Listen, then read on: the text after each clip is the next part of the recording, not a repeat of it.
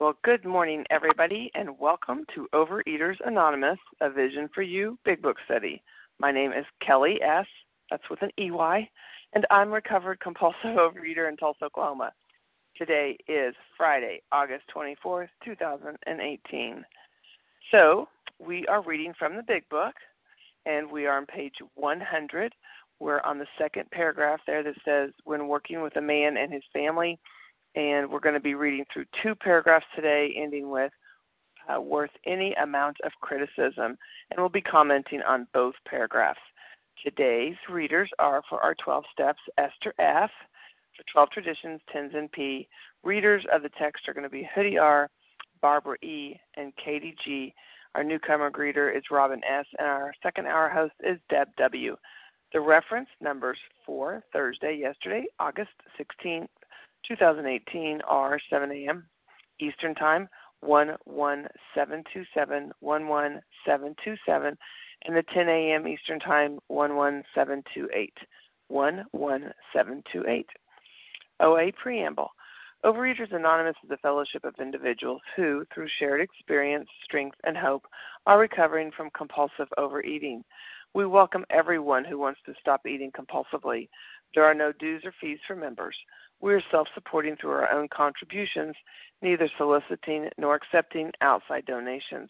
OA is not affiliated with any public or private organization, political movement, ideology, or religious doctrine. We take no position on outside issues. Our primary purpose is to abstain from compulsive eating and compulsive food behaviors and to carry the message of recovery through the 12 steps of OA to those who still suffer. Our sole purpose OA's fifth tradition states, quote, each group has but one primary purpose to carry its message to the compulsive overeater who still suffers. End quote. At a Vision for You Big Book study, our message is that people who suffer from compulsive overeating can recover through abstinence and the practice of the 12 steps and 12 traditions of Overeaters Anonymous. I will now ask Esther F. to read the 12 steps. Good morning, Esther. Good morning. This is Esther S., a recovered compulsive overeater from Cleveland, Ohio. The 12 steps. Number one, we admitted we were powerless over food, that our lives had become unmanageable. Two, came to believe that a power greater than ourselves could restore us to sanity.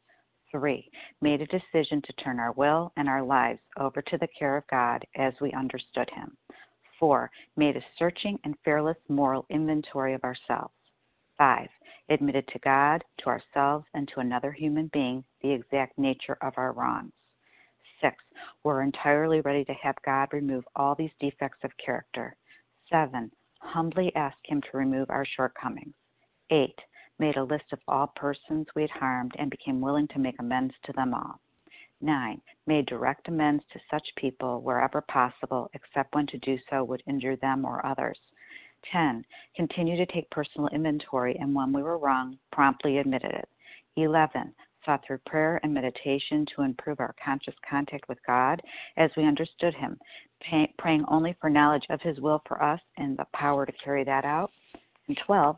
Having had a spiritual awakening as a result of these steps, we try to carry this message to compulsive overeaters and to practice these principles in all of our affairs.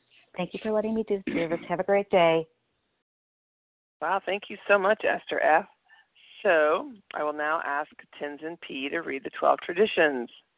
Mm, good morning, thank Tenzin. Good, good morning, everyone. Um, Tenzin P. checking in from near New York City um, to read the 12 traditions. This is the short form. There's also a longer form right after this at the back of the big book. The 12 traditions. One, our common welfare should come first personal recovery depends upon OA unity. Two, for our group purpose, there is but one ultimate authority, a loving God as he may express himself in our group conscience. Our leaders are but trusted servants, they do not govern. Three, the only requirement for OA membership is a desire to stop eating compulsively. Four, each group should be autonomous except in matters affecting other groups or OA as a whole. Five, each group has but one primary purpose to carry its message to the compulsive overeater who still suffers. And six, an OA group ought never endorse, finance, or lend the OA name to any out, any related facility or outside enterprise, lest problems of money, property, and prestige divert us from our primary purpose. Seven, every OA group ought to be fully self supporting, declining outside contributions. Eight, Overeaters Anonymous should remain forever non professional, but our service centers may employ special workers. Nine, OA as such ought never be organized, but we may create service boards or committees directly responsible to those they serve. 10. Overeaters Anonymous has no opinion on outside issues, hence, the OA name ought never be drawn into public controversy. 11. Our public relations policy is based on attraction rather than promotion. We need always maintain personal anonymity at the level of press, radio, films, television, and other public media of communication. And 12. Anonymity is the spiritual foundation of all our traditions, ever reminding us to place principles before personalities. Thank you very much. Wishing you a good rest of the day, all. Thank you so much, Tenzin P. So, how our meeting works. Our meeting focuses on the paragraphs, or wait, on the directions for recovery described in the Big Book of Alcoholics Anonymous. We read a paragraph or two from the literature, then stop and share on what was read. Anyone can share, but we ask that you keep your sharing to the topic and literature we're discussing and that you keep your share to approximately three minutes. Singleness of purpose reminds us to identify as compulsive overeaters only.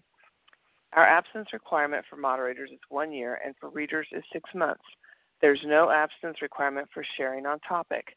This meeting does request that your sharing be directly linked to what was read. We are sharing what the directions in the Big Book mean to us. To share, press star one to unmute. Once you're done sharing, let us know by saying pass, and then press star one to mute your phone again. In order to have a quiet meeting, everyone's phone except the speaker should be muted. So, today we resume our study of the Big Book. We're on page 100 we're on the second paragraph where it says, when working with a man and his family. And then we're going to read through two paragraphs ending there with, worth any amount of criticism. And then we'll be commenting on both paragraphs. So, um, Miss Hoodie R. will begin our reading. Good morning, Hoodie. Good morning, Kelly. Thank you so much for your service this morning. And I'm Hoodie R., recovered compulsive overeater from Israel. When working with a man and his family, you should take care not to participate in their quarrels. You may spoil your chance of being helpful if you do. But urge upon a man's family that he has been a very sick person and should be treated accordingly. You should warn against arousing resentment or jealousy. You should point out that his defects of character are not going to dis- disappear overnight. Show them that he has entered upon a period of growth. Ask them to remember, when they are impatient, the blessed fact of his sobriety. If you have been successful in solving your own domestic problems, tell the newcomer's family how that was accomplished. In this way, you can set them on the right track without becoming critical of them. The story of how you and your wife settled the difficulties is worth any amount of criticism.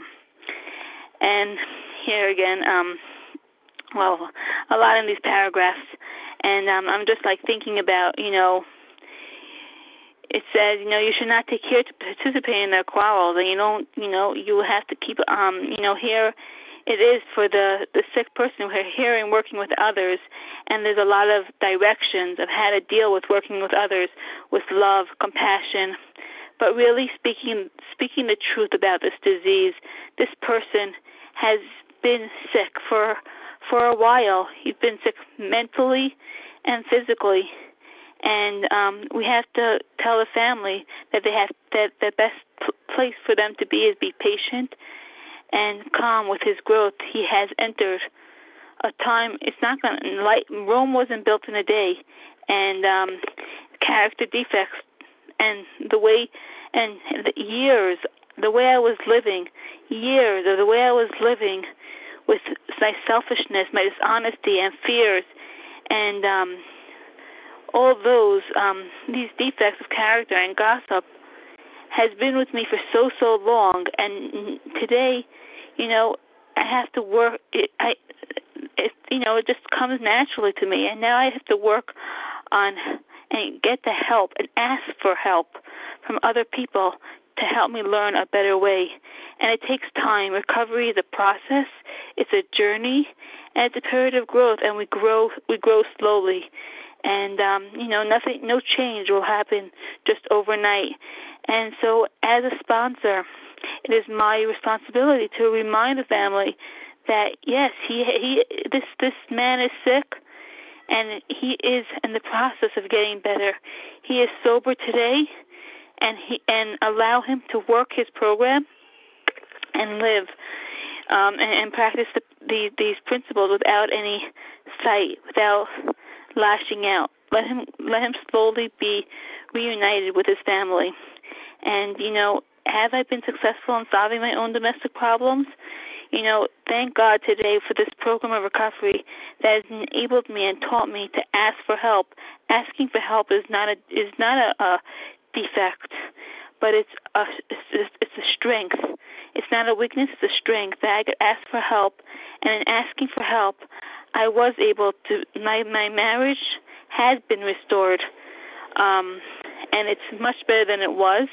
But I just have to keep on remembering that you know things are gonna things are gonna happen to tip it off, and I have to continue working these steps and practice all these principles as if my hair is on fire, so that um, so that we could come, we could we could sh- uh, we could grow in um, in our relationship.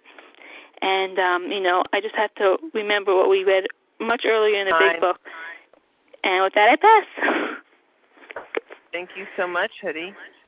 So we are in the Big Book, page 100, on the second paragraph. When working with a man and his family, read through two paragraphs ending with worth any amount of criticism, and we're commenting on both those paragraphs.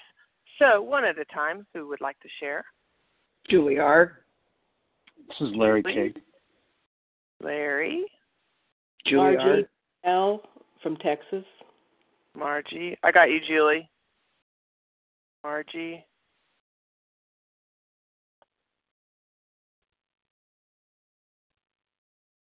Anybody else want to share? This is your chance. Everybody's jumping on each other. So Julie R, Larry K, Margie, I didn't get your last initial. You can give me that when it's your turn. Well, I guess we'll just start there. How's that? So, um, Carenza B. What was your name? Carenza B. Carenza. Okay. So let's Barbara start. E. Okay, we're going to stop here. So, if everybody can please remute your phone with pressing star one. My lineup is Julie R, Larry K, Margie, Carenza B, and Barbara E. So, Miss Julie R, you're up first, followed by Larry K. Good morning, Julie. Thanks. Good morning. This is Julie R., recovered compulsive overeater in California. You know, back in the day when AA was first starting and they were in the Oxford group, the wives would come. I mean, it was predominantly men. So they were all together, and these paragraphs really play such a vital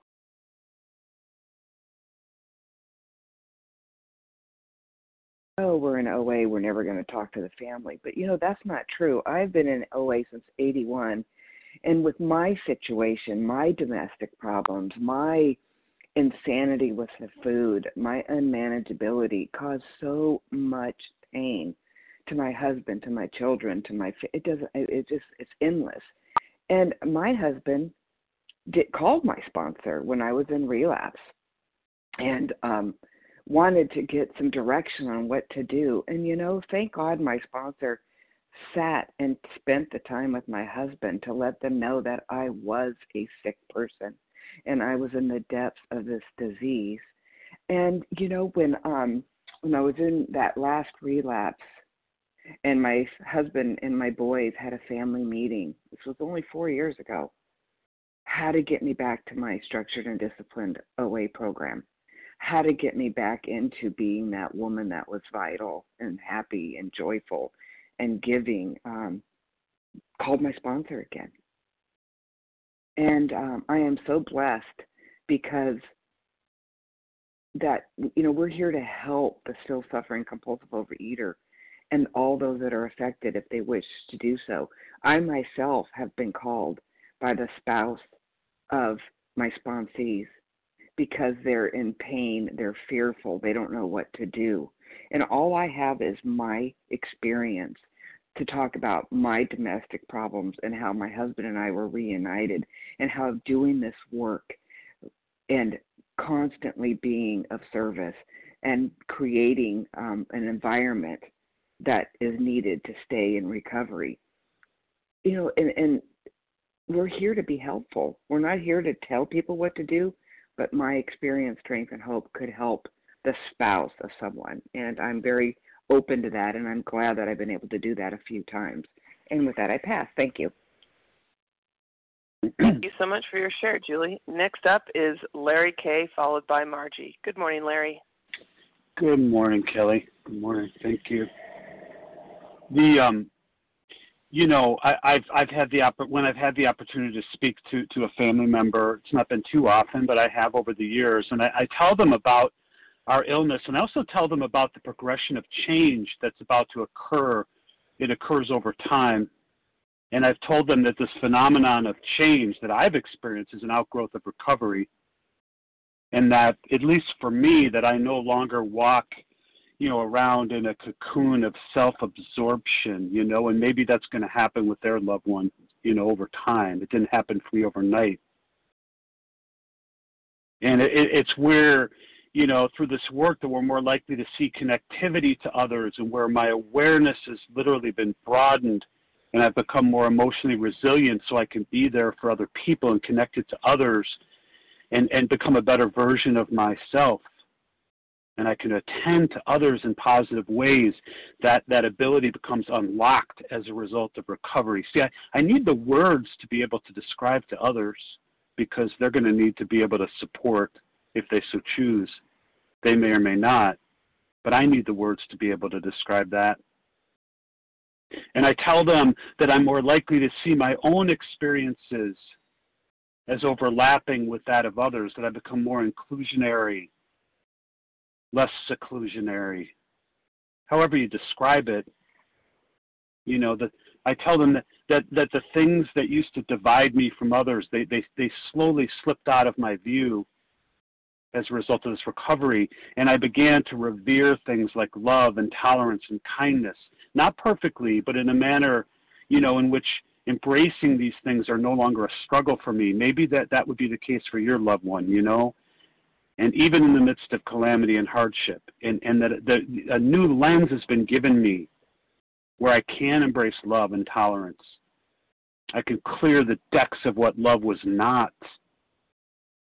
You know, it, it, it was no longer just sexual desire, and it was no longer, love was no longer even just being, you know, a special bond. It was much more pervasive. It was much more than that and um, and I tell them about these things, you know. But I, but again, we can't give away something we don't have. The words come if they're sincere, because that's been our experience, right? That's been our experience. See, for me, sponsoring isn't caretaking of the person or the family. That's parenting. It's merely caring. Sponsor is a succession of micro moments of caring. That's all it is just holding up the lantern for the, the person we're sponsoring or the family. And I can't, can't hold up a lantern on behalf of any individual for more than a succession of micro moments. And with that, I'll pass. Thanks. Thank you, Larry K. Next up is uh, Margie, followed by Carenza. Uh, Margie, what was your? Is it Margie or Margie? Margie. Margie, Margie Mar- D L, D as in D-L. dog, L as Okay, in lover. Great. well, your turn, Margie. Thank you. Good morning. This is Margie D L from Waco, Texas. This chapter, working with others, um, sometimes newcomers have some trouble with it, but I just want to um, remind myself and others that I was a very sick person. There's something in my body that makes it uh, makes me want to eat more of my trigger foods. Once I eat them, I just want to eat more and more, and I can't stop. That is the physical part of my disease of compulsive eating. I wasn't a bad person when I was eating like that. I wasn't immoral. There was something wrong with my body. And as long as I stay away from the trigger foods, then I don't have the craving. Now, I still have the mental obsession, which I need to work the steps so that it doesn't affect me. So I need to remember that I was a very sick person, my sponsees very sick, and that I need to treat them accordingly. And then the the sentence about the defects of character that they're not going to disappear overnight. Yes, I can see my defects of character, and I tried for decades to try to get God to take my defects of character away. It didn't happen until I put the food down. Until I became humble enough to know that not only was I powerless over food and some of my food behaviors, I was also powerless over my defects of character. And some defects of character God hasn't taken away. But for the most part, God has removed them. And so what has happened is that uh, my marriage, long-term marriage, uh, 40 more than 46 years, it's been renewed. It's been refortified with love and kindness. Now, I didn't do this. I wanted it to happen. But it was God. God, I ask every morning, how can I be kind? How can I how can I express myself honestly and lovingly with my husband? So I'm very grateful. I'm grateful for the steps. I'm grateful for step one in particular because I I knew that I was powerless. I am still powerless over food. And um, thank you for being there. And thank you for your service. Bye. Thank you. Thank you, Margie D.L. Appreciate your uh, share. So next up is Carenza B., followed by Barbara E. Good morning, Carenza. Hi there. Um, thank you for letting me share. This is Carenza B. from currently Asheville, North Carolina, where I go to school. And I'm a little nervous. This is the first time I've I've shared on the line, and um, I just really needed to hear this paragraph this morning because I am currently working an eighth step and my eighth step and um and in the past few weeks I have noticed that my behaviors have just changed in such a miraculous way and I have felt God working through me in a way I I couldn't have imagined and and I'm able to hear other people and be of service to other people in a new way. And so when when little things come up and old behaviors come back, I I feel frustrated. I thought, "Oh, I thought I was perfect now." And this is a humbling paragraph to read to know that um that they don't get removed all overnight and that I'm not recovered fully and even when I am, they'll still crop up and I will never be God. I'll only be me. I'll only be human. And um, when they're meant to be removed, they will be. And that I, I'm trusting God has a plan. God knows that these defects of character will still be serving those around me in some way until He's ready for them to be gone. So I'm grateful to have read this paragraph, and thank you for letting me share. With that, I pass. Thank you so much, Carintha B, for sharing. And next up is Barbara E. Good morning, Barbara. Good morning. Can I be heard? Yes, you can. Oh, great. Thank you so much. I, I'm going to take a totally different tack. I don't speak to the family or close friends about a sponsee, about their progress, or what the family might or might not be doing. For me, this is a sacred bond between me and my sponsee. I ask the person questions and I listen. Have they had any success in putting down their alcoholic foods and food behaviors? Are they committed to working all the steps, to accept the possibility of a power greater than themselves? If they say yes, we move on. I tell them that life will not always be easy. People will get ill, they'll desert you, they'll die. There will be bumps, but the journey and the ultimate release of making their whole life about food is so worth it. And there are huge bonuses too a new way of looking at life, seeing the beauty around us. Pain is a reality, of course, but the suffering and the going to the food for the ease and comfort, that's op- optional. We don't have to do it. Excessive interest in food will vanish, will start to work with others. I would have violated, I would have felt violated if my sponsor had gone to my family or my family had gone to my sponsor to talk about me. Perhaps a, a sponsee's family will notice a change in the person before they do, a transformation. A person will have turned his binoculars around so he's focused on what he should be doing or saying, or perhaps not doing or saying, to be of service. Life is beautiful. It is filled with hope and promise.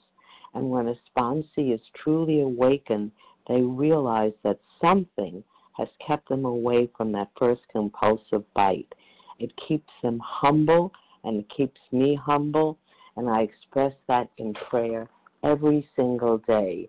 Cooperation with a power greater than myself has pulled me out of the swamp, and I want to be able to reach out that slender reed to pull someone else out too. It keeps us spiritually active and in tune with God but we learn that we only have a daily reprieve. We must never think we can rest on our laurels. We never graduate. Reaching out to, uh, to others, giving service, that will be the miracle in our lives that saves us. Thank you so much. I pass.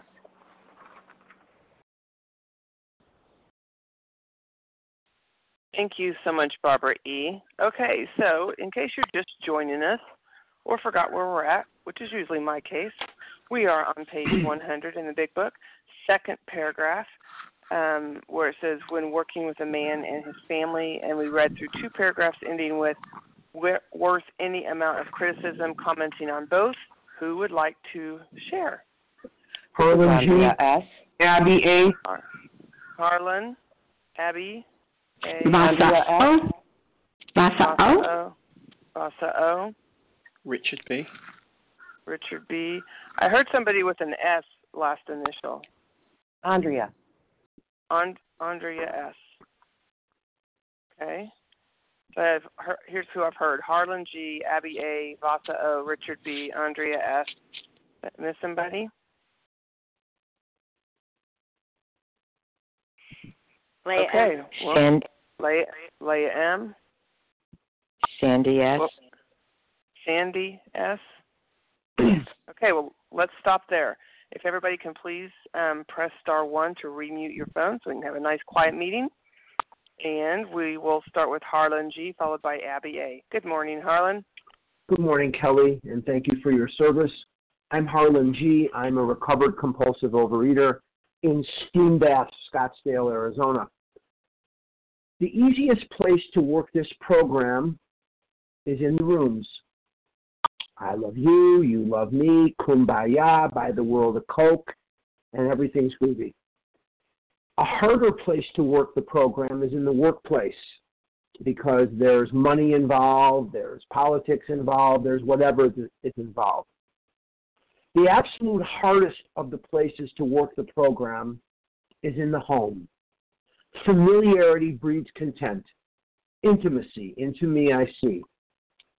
And we bump up against the people that are closest to us, and they know things about us and have experienced things with us that the people in the rooms and in the workplace just don't know.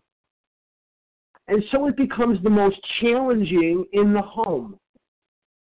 And so what we have is this challenge brings up emotion. And emotions trigger the mental twist. The mental twist drives us into the food. We eat the food in search of relief from the untenable pain of not eating. We trigger the allergy and we pass through the well known stages of a spree.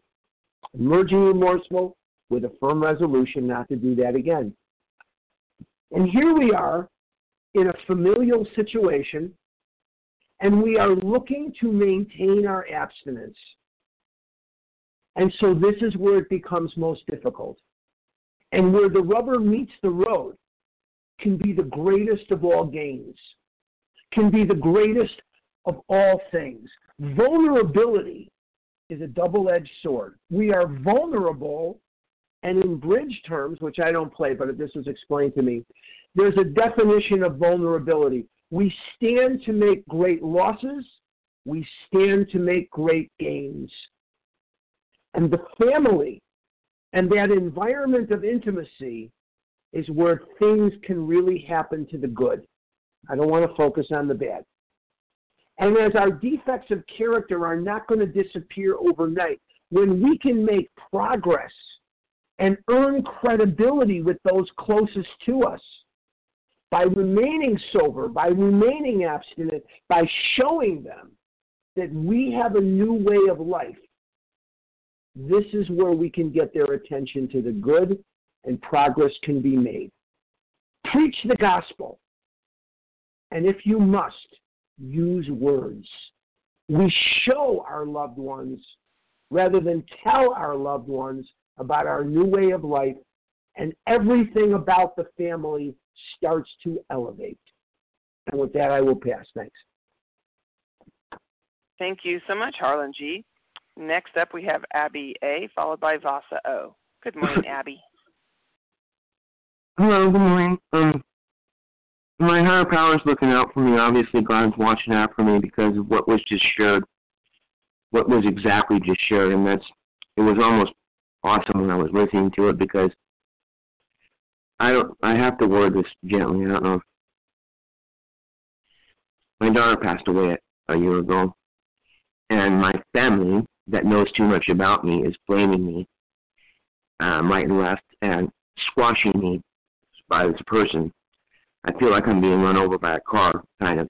They're blaming me, and it really hurts and stuff. So, um, her husband, my daughter's husband, and I don't get along. I can't stand him. He said all kinds of vile things to me since she's been gone. I'm being barred from a relationship with my grandson because of that. My sister, which is haughty and stuck up in Santa Barbara, I'm in Santa Barbara County. I'm, but I'm in a poor section outside of there. I'm poor and she's rich, and yeah, the gospel, what it says in the gospel about rich people trying to snare and catch the poor, and they wait they wait in the dens like lions and stuff. That's kind of how it is with my sisters. I have one there and one in Florida, and I'm the oldest, and they don't show me much respect. And my heart's pounding on my chest talking about this because it's so awful. It's horrible. So I've thrown myself in the, a church down the street. I'm taking a grief class with a book that when it talks about the feelings of grief, you know, see Galatians ten fifteen or whatever. Because I don't know what else to do. I'm so hurt that I feel like I'm in bob cotton bob wire. And I'm 300. I've gone from 353, but I'm crippled up, so it's taken me like a couple years just to lose 50 pounds, where it used to take a couple months. And it's really, really, really hard. And I think in this crippled condition now that I'm in right now, my knees and my legs are giving out. That my family, oh no, no, no, Mm-mm. no, they're not going to poo-poo me, and they're not going to take care of me, and they're not going to, you know, they say stuff like, oh, that's your fault, you did that to yourself, or I've seen other people get out of that, or just really sarcastic stuff, and I'm sick. and you think too with the daughter and stuff that they back off, but they don't. It's really, really toxic. It's horrifying. So I went to Al-Anon the other night, and um, it's uh, it it was very dynamic, and excuse me, it was about resentments. But yeah, Time. the the last guy was right. I won't say names, but I found okay. But I just wanted to say I found myself kind of veering off with the food the past 48 hours a little, and I have a month and a half. But I'm not going to let this thing get me because it could kill me. It's going to kill me if I let it get me. So I really appreciate was what was just shared. It took me a long time to find this meeting on the phone, and I thank you very much for having me. Thank you. Thank you, Abby A. Next up is Vasa O, followed by Richard B. Thank you, Kelly. Good morning, everyone. Thank you for your service, Kelly. And Vasa, grateful, grateful, recovered compulsive overeater calling from Foxborough, Massachusetts. And uh, it is a killer disease. I had no clue what was wrong with me. I didn't know I had a disease. I didn't know I had the allergy. I didn't know anything about that. I just did not know anything about this stuff until I came to Overeaters Anonymous, and this is where I learned. And it is a progressive disease. If I did not stop, it was going to kill me because I a lot of my family members uh, suffer from disease, my from this disease, and um, and they're gone. By the grace of God, I'm still here, and my youngest brother is still here. Five of my members are gone, and and my brother is struggling and I he's got all kinds of physical problems. I've been in this program for 33 years, and he knows. He knows what I'm doing. I did bring him to the program. I did bring my other bro- pro- pro- brother program too. And it wasn't for them. I'm just so grateful it's for me. I just came from vacationing with a, my friend from my childhood.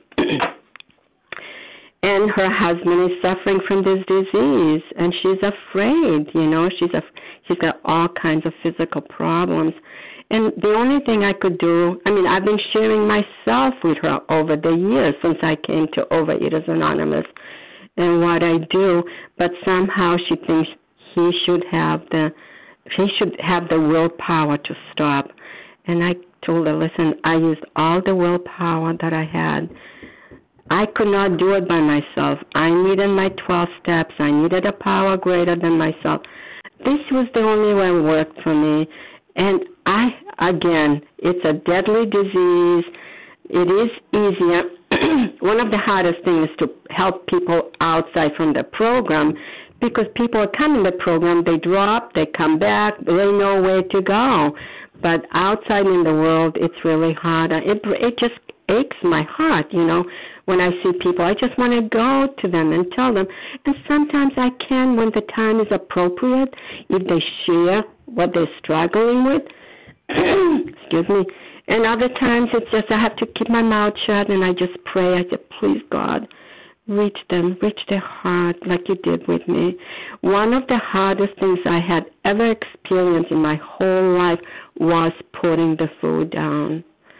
And, you know, I know it's only step one, but I struggled with step one. Well, I didn't even know, you know, that was step one. 25 years. I did everything in my power to put the food. I couldn't. I didn't know the allergy. I didn't know the mental obsession. I didn't know anything about spirituality. I learned it all here. Thank you for letting me share, and I pass. Thank you so much, Vasa O. Next up is Richard B., followed by Andrea S. Good morning, Richard. Good morning. Good morning, everybody. This is Richard B. in Ireland. I'm a grateful, recovered, compulsive overeater. Um, this second paragraph, is it the second or the first? Oh, I can't remember. Uh, talks about um, our character defects. Um, and I'm grateful. Last week, one of my character defects um, didn't crop up um, at a point where it really could. And that could lead to working possibly with a new member. Um, what happened uh, was I was around at a friend's house, and she's definitely one of us, but she knows nothing of recovery, or knew nothing of recovery back then. And I was surrounded by trigger foods. Now, I don't have a whole heap of experience with working with others, um, not through sponsoring anyway, um, and very little um, other work with others. I, I tend to do service, my step 12 via service. Um, anyway, um, yeah, I was surrounded by trigger foods at her house, and the smell was driving me mad. And that little character defect in me that wants to say, screw it, let's just have a little. That's part character defect, part disease. Um, was was niggling away and talking. It was like sat on my shoulder like Jiminy Cricket, and um, I didn't pick up. And I got out the door afterwards, and I was so grateful I didn't pick up. Well, last night my wife was talking with this lady, and um, she realizes now that she has a food addiction.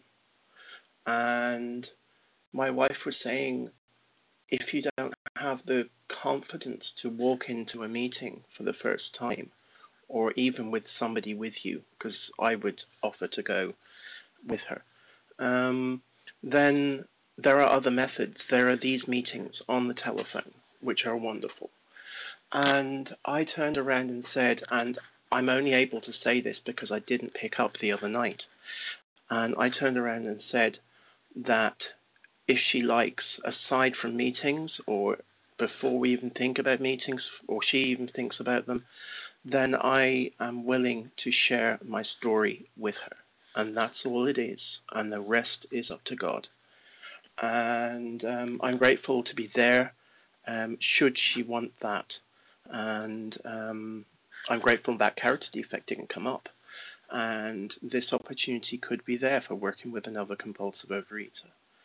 Uh, so I'm really grateful for that this morning. So with that, I will pass. Thank you. Thank you so much, Richard B. Next up, Andrea S., followed by Leah M. Good morning, Andrea. Good morning. Uh, thank you to the Vision community for being here this morning and every day. Uh, this is this group has really given me recovery uh, I want to bring you all into my apartment. I share my apartment with my husband, and uh, my husband was going through a tough time a few months ago. Uh, and there were our dishes, and there were our dirty floors, and there was all the laundry to do, and there was uh, the the bathrooms that needed cleaning. And and he was trying to remain busy while he wasn't feeling good. And there I was resenting it all. You know, not really acknowledging that I had the luxury of resenting it because he used to it before then he was very handy and helpful around the apartment. But he was going through something. And I caught because of this the the gracefulness of this program God showed me that um, you're being resentful. And so I caught myself being resentful, thankfully. And because of program, I I knew intellectually what to do with the resentment. I was to bring it to God. And then, then bringing it to God, I said, I said, okay, well, when I was very sick for months and months and months, because I have a chronic condition, um, he was the one who was doing everything around the house. So I could, I at least owe him this. And uh, something about that didn't feel right. That it was a transaction. That uh, given that I received, then I should give. No, the word service came to my mind. So in my household, with my marriage, my program was able to help me see that it was just about service. There was no transaction. I didn't have to justify my being of service.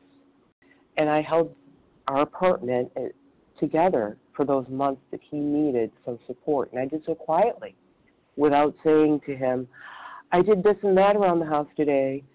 And these are just, you know, minor things, but they're the kind of things that I would allow get into the middle of our marriage. And so for my my fam- family situation here, it's really been saved because of program and my letting God in and showing me the way to serve, be of service to this man who I love. And with that, I pass. Thank you so much, Andrea S. Next up, Leah M., followed by Sandy S. Good morning, Leah. Good morning. Thanks for your service, Kelly. If you have been successful in solving your own domestic problems, tell the newcomer's family how that was accomplished. Tell how. Um, you know, the big book says that our dark past is our greatest asset, um, and certainly the text also states that we have recovered and been given the power to help others, and certainly, you know, we are able to do this. You know, carry a message of hope and possibility, share our experience, strength, and hope, speak with humility um, that we have been restored to sanity, that we have a renewed life. Um, I've had the opportunity to do this um, on many occasions over the course of three decades to work not only with many, many, many sponsees, but also family members yes, sometimes I do receive calls from spouses um, because I do offer myself in that capacity if spouses have questions. Um, but more more so, I've had a lot of interaction um, with mothers because I tend to work with um, a lot of youth, particularly those with bulimic and anorexic backgrounds, in addition to compulsive overeaters and oftentimes uh you know they're very young as i was as i was um came into overeaters anonymous at age 19 began a real true recovery process through the guidance of someone in whom the problem had been solved when i was 23 um so you know I do have an experience to share that recovery is not an overnight sensation. It's not an overnight matter. However, however, we are living proof. Those in whom the problem have been solved, those who are recovered, are living proof that some power greater than ourselves has restored us to sanity. And that's a message of hope, not only to those who suffer from this illness, but from the family members who love them so and uh you know i'm grateful one of the greatest greatest blessings and strengths of an open meeting with recovered voices is the fact that family members in addition to physicians in addition to psychiatrists and psychologists family members can come and see a show and tell operation what is possible as the result of the 12 step uh, recovery process. Are lives transformed? You bet. you bet. Now, in the beginning of the process, you know, sponsors and support system is vital because the early uh, period of recovery, especially with the youth, is accurate information, strong support, guidance from those who have been there, um, because it is a delicate uh, period you know, used for stabilization and withdrawal of behaviors and substances. And so, you know, I just uh, I'm grateful that I've had the opportunity to work with sponsees and to work with their families as well. And with that, I pass. Thanks. Thanks so much, Leah M. Next up is Sandy S. Good morning, Sandy. Yeah, hi. This is Sandy, recovered compulsive overeater from Asheville, North Carolina. You should point out that his defects of character are not going to disappear overnight. Show them that he has entered upon a period of growth. Ask them to remember when they are impatient the blessed fact of his sobriety. I really felt compelled to share today I am experiencing something I've never experienced in my entire life. I really am experiencing being transformed. And it's especially with a family. And it happened last night. And I had, we were 10 people over my house. And we took a picture.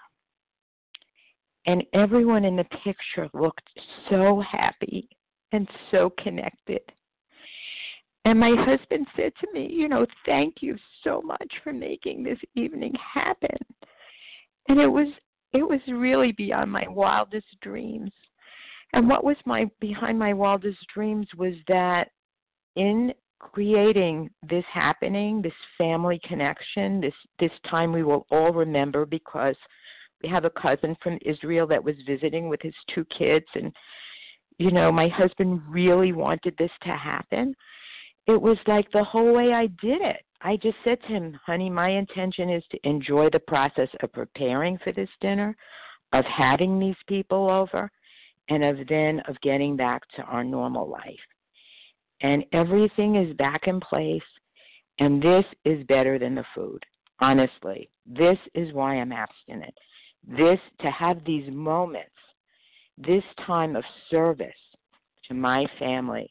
And when I did a ninth step with my stepdaughter, she said to me, Sandy, everyone sees that you've changed. Just do me one favor. Don't go back to the way you used to be. I said, Don't worry. It's never going to happen.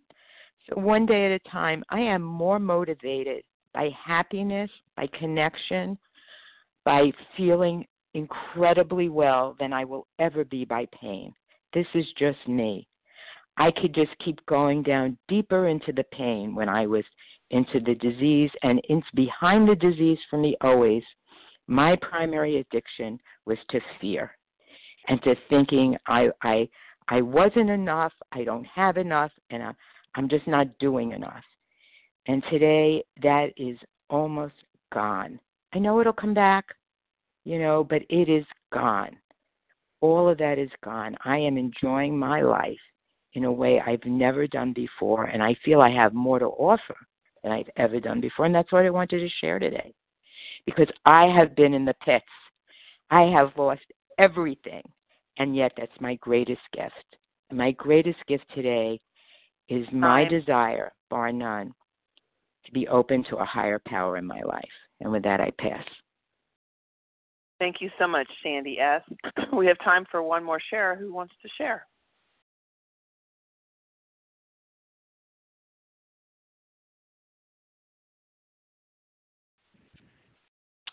Hi, this is Mary. Can I be heard? Who is this?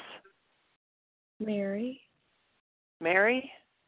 Yeah. Mary, what's your last initial of your name? Q. Mary Q. All right.